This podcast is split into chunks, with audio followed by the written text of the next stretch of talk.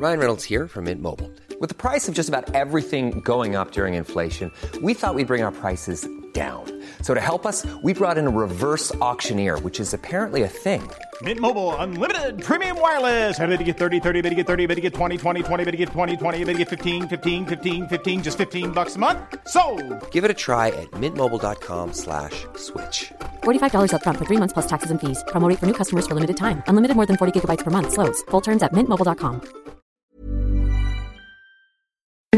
Escuchas. Escuchas un podcast de Dixo. Escuchas Linterna Mágica con Miguel Cane. Por Dixo. Dixo. La productora de podcast más importante en habla hispana. Hola, ¿qué tal? Bienvenidos a La Linterna Mágica, el podcast de cinéfilos para cinéfilos de Dixo. Aquí desde el corazón de Polanco los saluda su monstruo estrella favorito, Miguel Cane, y en esta ocasión hablaremos de una de las más legendarias historias de Hollywood, una de las más grandes estrellas, pero antes Raulito Fuentes nos regalará unos minutos para dar su comentario acerca de una de las cintas más esperadas del verano, Spider-Man lejos de casa. Así es que empezaremos directamente con Raúl, el crítico más chinguetas de todo Jalisco. Adelante, Raulín. Oye Fuentes. Hola, ¿qué tal? Esto es Oye Fuentes, el espacio que Miguel Cane me brinda en la linterna mágica. Yo soy Raúl Fuentes y a mí me encuentras en Twitter como arroba Oye Fuentes. Oigan, pues ya por fin toca hablar de Spider-Man lejos de casa, la tercera y última película del universo cinematográfico de Marvel, eh, pues de este 2019. Eh, recordemos que en marzo se estrenó Capitana Marvel, en abril, a finales de abril se estrenó Avengers Endgame y pues esta tercera película pues da carpetazo eh, pues a las 20, ahora 23 películas de este universo que comenzó en 2008 con la película Iron Man y eh, pues que nos va a contar pues estas nuevas aventuras que tiene Peter Parker Spider-Man ahora enfrentándose a uno de sus villanos más clásicos que es Misterio. Bueno, eh, pues la, la, sinopsis, digamos la premisa de la película eh, seguramente será un poco difícil de seguir si no tienes tú el contexto pues de todo el universo cinematográfico de estas 23 películas y sobre todo eh, pues de Avengers Endgame, ¿no? Si no has visto Avengers Endgame o por lo menos Avengers Infinity War o si no tienes ninguna idea de qué se trataron estas películas, sí te va a ser un poco difícil eh, seguir el paso, pero pues bueno, digamos que eh, una vez que se restauró el orden, por decirlo de alguna manera, para no entrar en el terreno de los spoilers, pues Spider-Man quiere también eh, pues empezar a hacer su, su vida como, como adolescente. Recordemos que esta nueva versión de Spider-Man pues es un mocoso que sigue en la prepa, tiene 16 años apenas y pues está... Eh, pues digamos viviendo este duelo que le dejó eh, pues los acontecimientos de Avengers Endgame, ¿no? Entonces, eh, pues él se quiere ir de vacaciones, pero se va a ir de vacaciones a, a, Europa con sus compañeros de la prepa. Él le quiere tirar la onda a MJ, que es interpretada por Zendaya, y eh, pues ya cuando llegan a Europa se da cuenta de que Nick Fury, el director de Shield, pues lo va a reclutar para una misión especial y en esa misión especial entra Misterio. Eh, como aliado en un principio, pero bueno, digamos que de eso se trata la película, él tendrá que ponerse nuevamente a prueba, a ver si él es verdaderamente un digno sucesor o por lo menos eh, un superhéroe especial al cual Tony Stark, Iron Man, le, le, vio cara, le vio talento y pues tendrá que refrendar ese título de, de pupilo de, de, Iron Man. La película, déjenme decirles que es una, una cinta muy amena, muy ligera, eh, desde que comienzan los créditos iniciales ya nos vamos a empezar a reír. La verdad es que es una película que tiene muchísimos chistes. La gran mayoría de estos chistes funcionan muy bien. Nuevamente la cinta es dirigida por, por John Watts, dirigió hace dos años Spider-Man Homecoming y su, su trabajo anterior pues tiene que ver precisamente con sitcoms, con, series de comedia.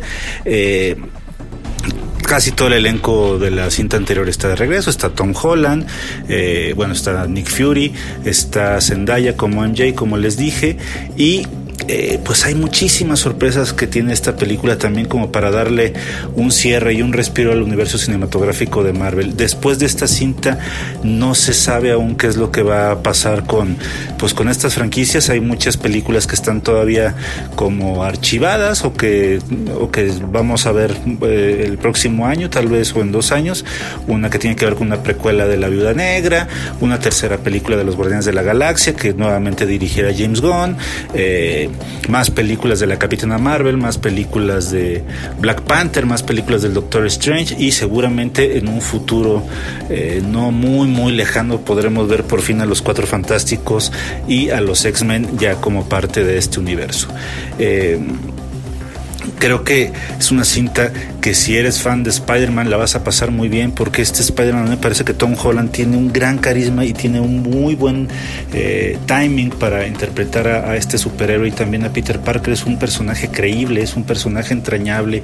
Eh, las dos escenas post créditos, la primera me pareció sensacional, la pasé increíble, eh, no voy a hacer el spoiler, pero me parece que si tú no ves esta primera escena post créditos, pues va a ser una película completamente distinta porque esta, esta escena post créditos eh, le da un matiz, le da un matiz completamente distinto y que además pues tiene un bonus del cual no te voy a revelar nada, pero que tengo que confesar que, que grité de emoción cuando, cuando esta escena estaba, estaba ocurriendo. Y la segunda escena que también pues funciona más como un chiste, creo que también eh, tendrá alguna repercusión en algún momento que, se decida seguir contando historias de este universo. Eh, está bastante bien también, por ahí aparecen personajes muy chidos que no tenemos mucho tiempo de conocer, pero que ahí tienen un muy buen papel. Les agradezco su atención y nos escuchamos la próxima semana. Hasta luego. Escuchas. Escuchas. Linterna Mágica. Gracias Raulito. Bueno, pues ya escucharon ustedes a Raúl Fuentes hablando de esta película protagonizada por Tom Holland. Y bueno, eh, yo les voy a hablar de algo que no tiene nada que ver ni con el Marvel Cinematic Universe, ni con los superhéroes, ni nada de eso. Voy a hablarles de lo que es la esencia de este podcast y es precisamente también del cine clásico, del cine con alma y de quienes hicieron este cine y voy a hablarles de una de mis actrices favoritas que no he mencionado mm, adecuadamente en este podcast, la he mencionado ocasionalmente y como nota al pie, pero nunca le había dedicado yo unos minutos directamente, así que pues les voy a hablar de Olivia de Havilland que este lunes pasado cumplió 103 años de edad, convirtiéndose en la única actriz viva, es la última de las grandes estrellas que quedan y además está completamente lúcida.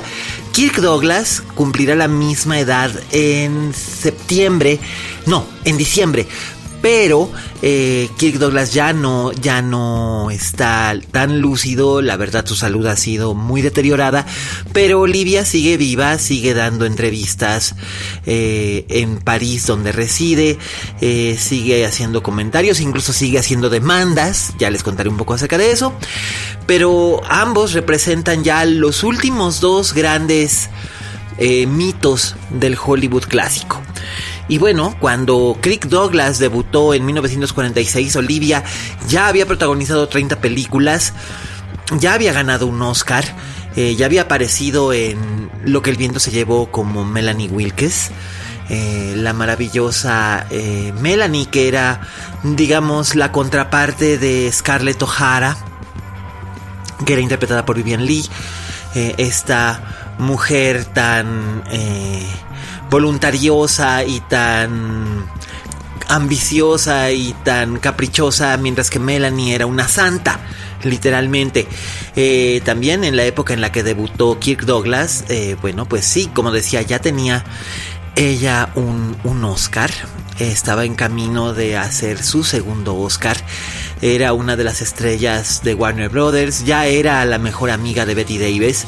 Fueron mejores amigas durante más de 40 años y fue realmente una, una gran, gran estrella. Ahora bien, es importante destacar que Olivia tenía esta fama de actriz de personajes sumisos o serenos, gracias a Melanie sobre todo, su rostro de belleza clásica y su estilo eh, muy pausado, muy elegante, siempre jugaron en su contra, o bueno, no siempre, pero en una mayoría de veces, aunque en ocasiones llegaba a interpretar papeles completamente distintos a la norma. En realidad, Olivia de Havilland era una una actriz más dotada para el drama que para la comedia. Eh, su trabajo más notable de la década de los años 40 fue por la que obtuvo su segundo Oscar en una adaptación de una novela de Henry James llamada Washington Square que filmó el memorable William Wyler como la heredera, pieza por la que ella obtuvo su segundo Oscar. El primero lo había obtenido tres años antes, en 1945, por Vida íntima de Julia Norris, en la que encarnaba a una mujer que durante la Primera Guerra Mundial queda embarazada tras pasar una noche con un piloto, este fallece en combate y ella decide dar a su hijo en adopción para evitar el escándalo, que bueno, era la norma, pero el destino los reúne.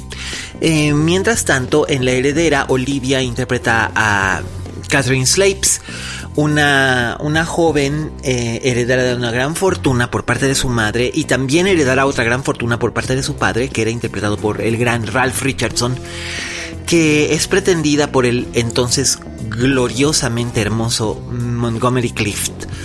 Eh, que era más joven que ella y era muy atractivo y que digamos le ofrece eh, una historia de amor que es lo que ella siempre ha anhelado porque es una mujer de, de, un aspecto sencillo, no es bonita en la película, en la vida real Olivia era guapísima y además también era muy... Eh, muy vivaz y sensacional, tenía un gran sentido del humor. Y cuando el padre decide y con justa razón, que el prometido es un cazafortunas, arruina sus posibilidades de casarse con él. Pero eso en lugar de que la acerque a un padre que siempre la ha tratado con menosprecio, convierte a Catherine en un personaje duro y cruel. Eh, la, Heredera es uno de los grandes filmes de los años 40. Ernesto Díez Martínez eh, asegura que es probablemente el mejor trabajo que hizo eh, Olivia de Havilland fuera de la Warner Brothers, por cierto. Esa la hizo para la Paramount y que hizo un, espléndido trabajo con una escena final memorable. Eh, de origen británico, Olivia nació en 1916 en Tokio. Su padre, Walter de Havilland, ejercía de abogado en la capital japonesa y la salud de ella en la niñez era muy delicada, así que al poco tiempo se trasladó a los Estados Unidos con su madre, la actriz Lillian Fontaine, y su hermana menor, Joan de Havilland, a la que también le sonrió mucho el, el estrellato en Hollywood, conocida como Joan Fontaine, que por cierto, entre ambas hermanas se dio siempre una rivalidad que fue solventada por la madre para que tuvieran siempre una relación contenciosa, incluso de adultas. Eh, aunque Olivia hizo todo lo posible por tener una buena relación con su hermana Joan, Joan era muy voluntariosa, tenía mal carácter y aunque se hizo famosa interpretando a Mrs. De Winter en Rebecca de Alfred Hitchcock, que es una mujer sumisa y temerosa. En realidad John Fontaine siempre siempre le tuvo mucho rencor a su hermana, quizás por ser la primogénita, nunca quedó claro. Y esto siempre provocó enfrentamientos entre ellas, que como yo decía, la mamá eh, como que siempre sustentaba, ¿no? Eh, Joan eclipsó a su hermana en determinadas etapas de la carrera de ambas, eh, que eran muy parecidas en cierta forma. Ambas debutaron en 1935, estuvieron activas incluso en televisión hasta finales de los años 80. Fontaine intervino en 70 producciones y de Havilland en 61. Jamás coincidieron en una sola película, aunque existió la intención en, durante la Segunda Guerra Mundial de que ellas participaran junto con otra actriz, Ida Lupino, en una cinta acerca de la vida de las hermanas Bronte. Olivia estuvo de acuerdo, Joan aprovechó que hubo un cambio de director para salirse de la producción y Olivia finalmente acabó haciendo la película con Ida Lupino y con otra actriz que es Margaret Sullivan. Pero nunca le perdonó a su hermana, entre otras cosas que nunca le perdona, que nunca se perdonaron entre ellas, eh, que no hubiera concluido la, la producción. Eh, la verdad es que sí se llevaban bastante mal.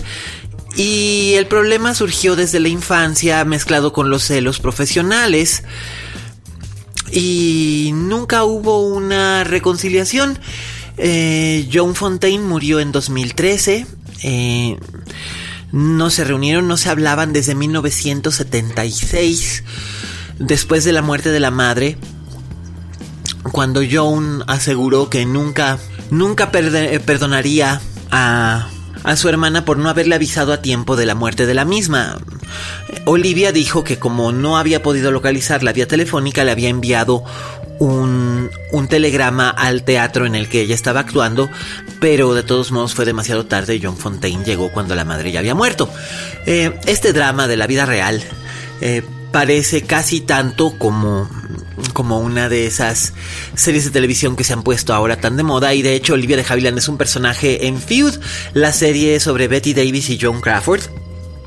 Porque como decía Olivia fue amiga de Betty Davis desde 1939 y eran cómplices en todo. La buena relación que jamás tuvo con su hermana la tuvo con Betty Davis, que era famosa por tener muy mal carácter y llevarse mal con la mayor parte de sus coestrellas.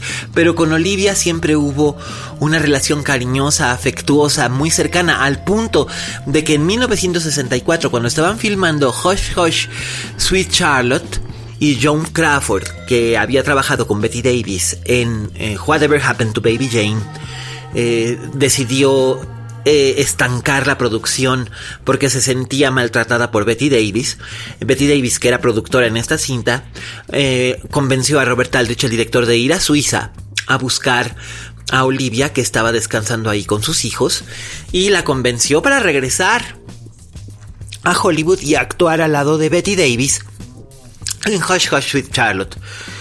Eh, posteriormente a su paso por el cine, Olivia trabajó también muchísimo en televisión, en miniseries, en, programas unitarios. Sam Peckinpah, el gran Sam Peckinpah, la dirigió en una memorable eh, versión de vino de vino de, vino de verano, Noon Wine, de Catherine Ann Porter. Eh, Olivia de Havilland adoró a, Sam Peckinpah, un director que era famoso por, por ser detestable y ella dijo que era el director más sensible con el que había trabajado nunca. Eventualmente su última aparición en, en, televisión fue al lado de Amy Irving y un muy joven Christian Bale en Anastasia, una versión dramática acerca de la historia de la, de la archiduquesa Anastasia, la hija del, del zar Nicolás II, y la especulación de si había muerto o no había muerto asesinada junto con la familia real en 1918, eh, Olivia de Havilland interpretaba a la, eh, la abuela, la, la, gran duquesa María, que había sido la madre del zar. Em, después de esto se retiró, ha escrito sus memorias, dos volúmenes de las mismas. Em, ha dado muchas entrevistas. La más reciente la dio ahora con, con los Óscares y las controversias y le preguntaron qué opinaba acerca de, de las actrices que estaban nominadas ese año y tuvo palabras halagadoras para Yalitza Aparicio, eh, también para Olivia Colman, que por cierto Olivia Colman se llama Olivia Colman por Olivia de Havilland ya que sus padres eran muy admiradores. Eh, y sigue viviendo feliz, eh, sigue teniendo trato con las hijas de John Fontaine, con las que siempre tuvo una relación afectuosa, cosa que provocó que John Fontaine se enojara todavía más con sus hijas. O sea, ustedes ya saben entonces quién fue la que provocó tanto lío. Y sigue siendo una verdadera, una verdadera leyenda. Hizo tantas películas de aventuras con Errol Flynn. Hizo películas eh, serias y dramáticas como La Heredera, que es una verdadera maravilla y acaba de ser rescatada por la Criterion Collection. Eh, hizo el, el, Nido de Víboras sobre la enfermedad mental en 1948 y también fue un exitazo. Incluso hizo de hermanas gemelas buenas y malas en una, en una película llamada eh, El espejo oscuro de 1946, que es considerada uno de los epítomes del film noir. Olivia de Havilland nos regala 103 años de vida, nos regaló una obra muy sólida y siempre su dulzura, su sonrisa y también su valentía, ya que gracias a ella es que ahora los actores pueden trabajar en el estudio en que se les dé la gana o con el productor que se les dé la gana, ya que fue gracias a una demanda que ella le puso a Warner Brothers, que desapareció el estudio System. Así que le mandamos mucho amor donde quiera que esté en algún lugar de París, en, en la avenida Foch, en su departamento en el que ha vivido desde hace 60 años, a nuestra querida Olivia de Havilland. que en esta linterna mágica y en las salas oscuras en las que yo he estado siempre nos ha dado mucho y espero que nos siga dando mucho más. Eh, bien, bueno, pues me queda muy poquito tiempo, así que lo voy a aprovechar para mandar los saludos a Sara Marcos en España, a David en Cancún, a José Luis Lugo en Los Ángeles, a mi queridísimo Pipe en Guadalajara, igual que a toda la banda Tapatía que nos escucha, a mis tocallitos Miguel Zarate en Tijuana, Miguel Ochoa en los sótanos de las de la Ceresol, eh, a todos los amigos que nos han brindado su escucha durante estos años, pues les estoy profundamente agradecido. Siempre eh, ya estamos en nuestro tercer año de Linterna Mágica. Es maravilloso poder seguir hablando con ustedes de cine y mi intención va a ser seguir hablando de estas figuras que muchos de ustedes quizás ya no recuerdan, pero que pueden redescubrir siempre en las salas oscuras del alma. Un abrazo grande, todo mi cariño. Pablo Aponte en Washington, muchas gracias por todo. Y pues nos escuchamos la próxima semana con Raulito Fuentes. Gracias a Vero en producción y controles, a Federico en postproducción y a Dani por habernos dado Dixo. Yo soy Miguel Cane, arroba alias Cane. Y recuerden, como dijo la Betty Davis, en este negocio si no tienes fama de monstruo, no eres una estrella. Hasta la próxima.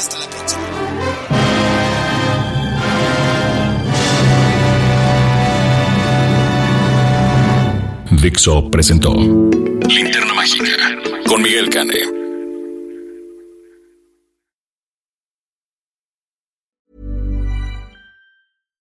If you're looking for plump lips that last, you need to know about Juvederm lip fillers. With Juvederm Volbella XC and Juvederm Ultra XC, your lip look, whether it's subtle or bold, can last up to one full year with optimal treatment and no additional maintenance. Find a licensed specialist and see if it's right for you at juvederm.com today. That's J U V E D E R M.com. Add fullness to lips in adults over 21 with Juvederm Volbella XC or Juvederm Ultra XC. Do not use if you have severe allergies or a history of severe allergic reactions, or if you're allergic to lidocaine or the proteins used in Juvederm. Tell your doctor if you have a history of scarring or taking medicines that decrease the body's immune response or that can prolong bleeding. Common side effects include injection site redness, swelling, pain, tenderness, firmness, lumps, bumps, bruising, discoloration, or itching. As with all fillers, there's a rare risk of unintentional injection into a blood vessel, which can cause vision abnormalities, blindness, stroke, temporary scabs, or scarring.